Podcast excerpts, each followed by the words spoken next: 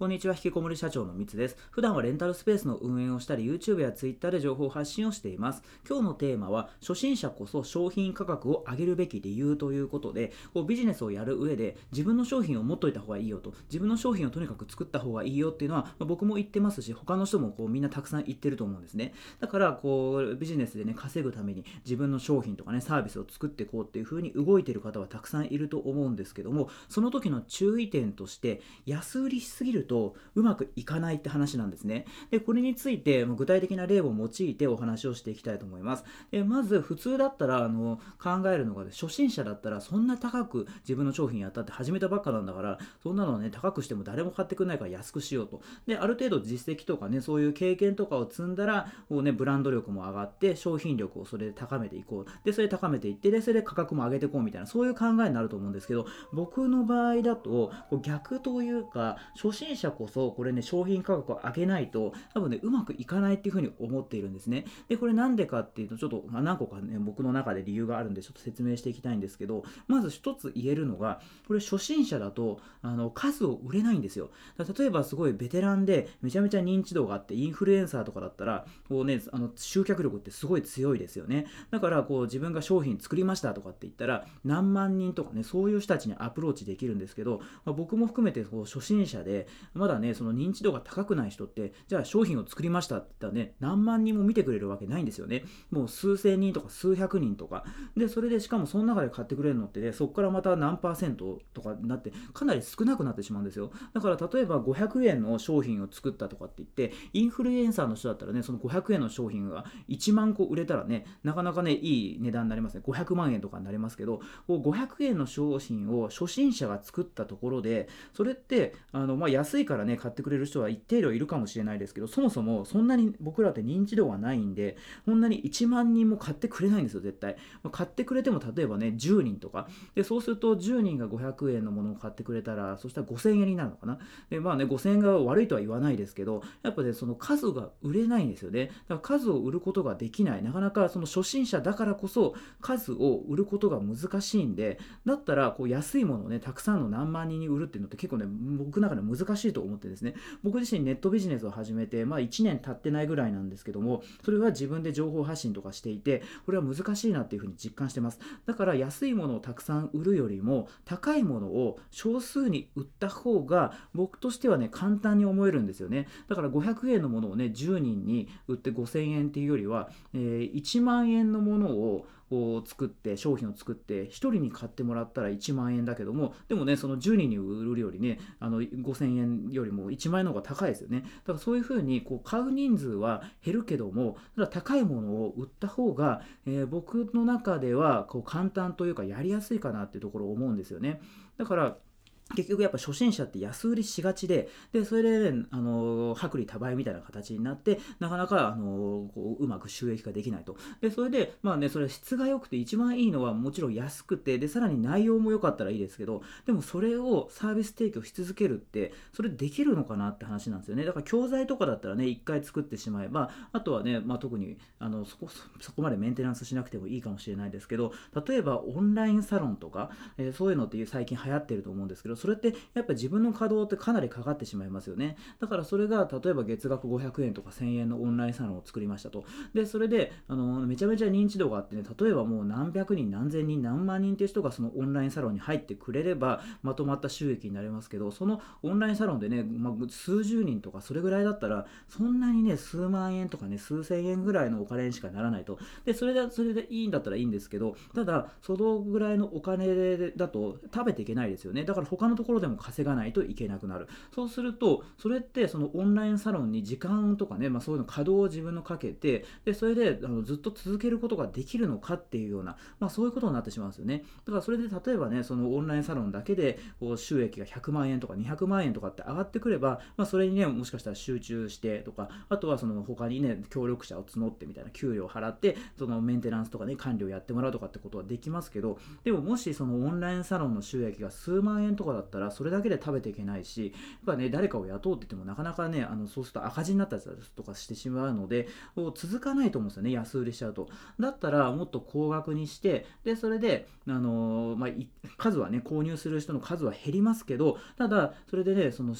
収益が上がればねそれはいいかなっていう。であとはその安売りしすぎると結局ねこれもちょっと、ね、あの口が悪いとはあれなんですけど質が悪い人が寄ってきたりするんですよね。あの安いからこれを買ったみたいな。でそういう人だとやっぱりねその買ってくれた人の熱量も低いしでもだったらその高くしてでそれである程度のね金額に設定した方がそれはね熱量が高い人が買ってくれやすいですよね。でそういう人たちとこう一緒に関わることで自分もこうステップアップしていくみたいなイメージかなっていうふうに僕は思うのでだからからやっぱりねある程度値段を上げた方がいいかなと。でそれは初心者だからこそ。でそれでねもしねインフルエンサーとかめちゃめちゃこう集客力とかがあれば、ね、あの500円とかねそれぐらいで売ったってねまとまった金になりますけど結局これね初心者だとそんなにあの売れないんですよね数を。だからそうするともう単価を上げる方が僕としては楽だなっていうふうに思ったりしてます。でですね僕自身の話をするんですけど僕は今年から2020年からネットビジネスを始めたんで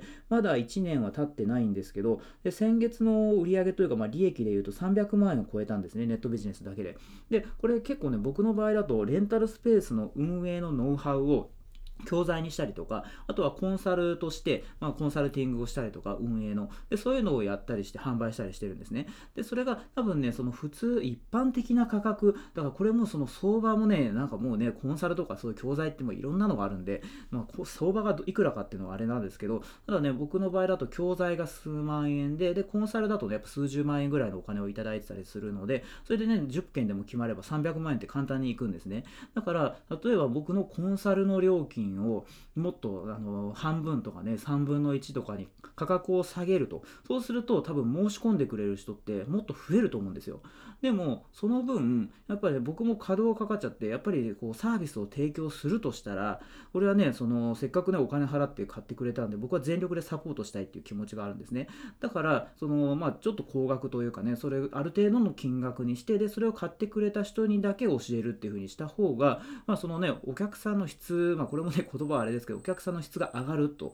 でそうするとやっぱね僕もこうサポートしやすいですしそうねその安いから買ったみたいな人だとちょっとねやる気がなかったりとかねそういう人ももしかしたら現れるんじゃないかなっていうふうに思うのでやっぱある程度のお金を払ってやる気があると。でそういう人たちにも僕はサポートしたいなっていうふうに思ったりしているのでその価格にしているんですね。だからそれで僕はその、ま、300万もねあの集めれば僕なんかそんな全然贅沢な生活なんか一切しないんで正直その生活にはね困らないですね。それだけお金があると。でなるとだから他のねそういう例えば労働とかねそういうことに時間使わないでそのコンサルの仕事だけに集中できるっていう。そうするとそのコンサル制をね購入してくれた人にとっても、まあ、僕はねこうやって時間かけてサポートできるので嬉しいしっていう風にお互いウィンウィンになると思うんですよね。だからこれを変に安売りしてしまうと結構ねあまあ、うまくいかないんじゃないかなっていうのを初心者こそ初心者こそだからそれをね安くしあのしがちだなっていうのは僕は周りを見てて思うのでだからそこはあのしっかりとまあねそれは安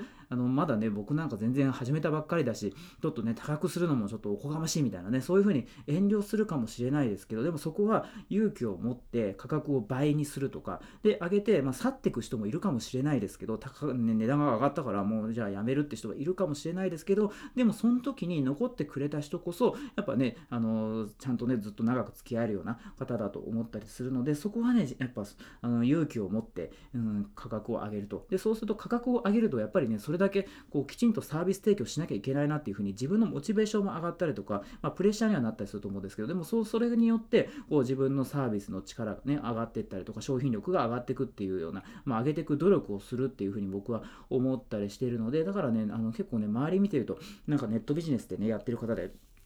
情報のね、有料、有料の教材とか、あとコンサル、まあ、電話サポートとか、うん、オンラインサロンとか、なんかね、随分安い、安くしすぎてるんじゃないかなと。で、それで、あの確かに安くしてね、あのオンラインサロンなんかいっぱい、いっぱいって言ってもね、それで数十人入ってきて、で、それなんかね、ごちゃごちゃしすぎて、なんか僕は、あの、安いから入ってるわけじゃなくて、なんかまあいいなと思って、そういうね、他の人のオンラインサロンとかなんか入ったりするんですけど、でも結局なんかね、あの、いろんな人がなんかごちゃごちゃごちゃごちゃメッセージとかして、で、それで僕僕は、まあ、自分の性格からかもしれないですけどちょっとそういうなんかオンラインサロンでいろんなメッセージ読むとかのなんかちょっと苦手なのでそれでなんかなんか嫌になってやめちゃうみたいなそういうのがあったりするんでやっぱそこはですねあんまり人数を集めすぎてもなんかそこもまあねやっぱ人がねフォロワーもねなんか多い方がいいっていう人もいますけどでもどうなんだろう。なんかその量よりうん質の方がなんか僕の中では今今の段階ですけどね、まあ、また今後ね考え変わるかもしれないですけど、まあ、その量を求めるよりも質を求めた方がいいんじゃないかなっていう風な感覚はありますよね。だから僕の場合だったらもうレンタルスペースのそういうような情報発信とかそういうのに特化して YouTube で発信したりとかだからそんなにねあの広い層を狙ったりはしてないんですよね。で教材とかねあの僕のコンサルに関してもレンタルスペースのあの運営のコンサルをしますとか教材を販売しますみたいな。でメルマガとかもそうですよね。レンタルスペースのメルマガを作りましたとかそういう風にかなり特化してるんでもともとまあねそのニッチなところで狙ってるんですよ。だから数よりこう質というかそういうところを狙ったりしてるのでやっぱりやっててねだからその、まあ、フォロワーなんか僕もね全体的に YouTube とか Twitter もそんなにね何万人もいなくて数千人程度ですけどでもその質が高いというかやっぱねあの濃い方々たちがこう登録してくれたりとか買ってくれるのでだから僕レベルでも普通にね月300万円稼げたりとかね。だからもっとそのインフルエンサーとかでねあの1万人何万人もフォロワーいてもそんな月300万人稼げてもう稼げてない人っていっぱいいると思うんですよ。だからまあどっちを取るか別にお金稼ぎがねいくら稼げたから偉いってわけじゃないですけど僕の場合だったら今ねやっぱりこうそんなにね何万人もフォロワーいなくてもまあそのやっぱそれよりもねその僕やっぱビジネスやってるんでそれは収益いくらぐらいになったかっていうのはちょっとねそれは自分としてもねせっかくやってんだから上げていきたいっていうのはあるので、まあ、そっちの方を狙っていくのが自分には合ってるしていいんじゃないかなっていうふうに思ったので今回ですですねこういう話をさせていただきました。ということで今回は初心者こそ商品価格を上げるべき理由というテーマでお話をさせていただきました。今回も最後まで聞いてくださって本当にありがとうございました。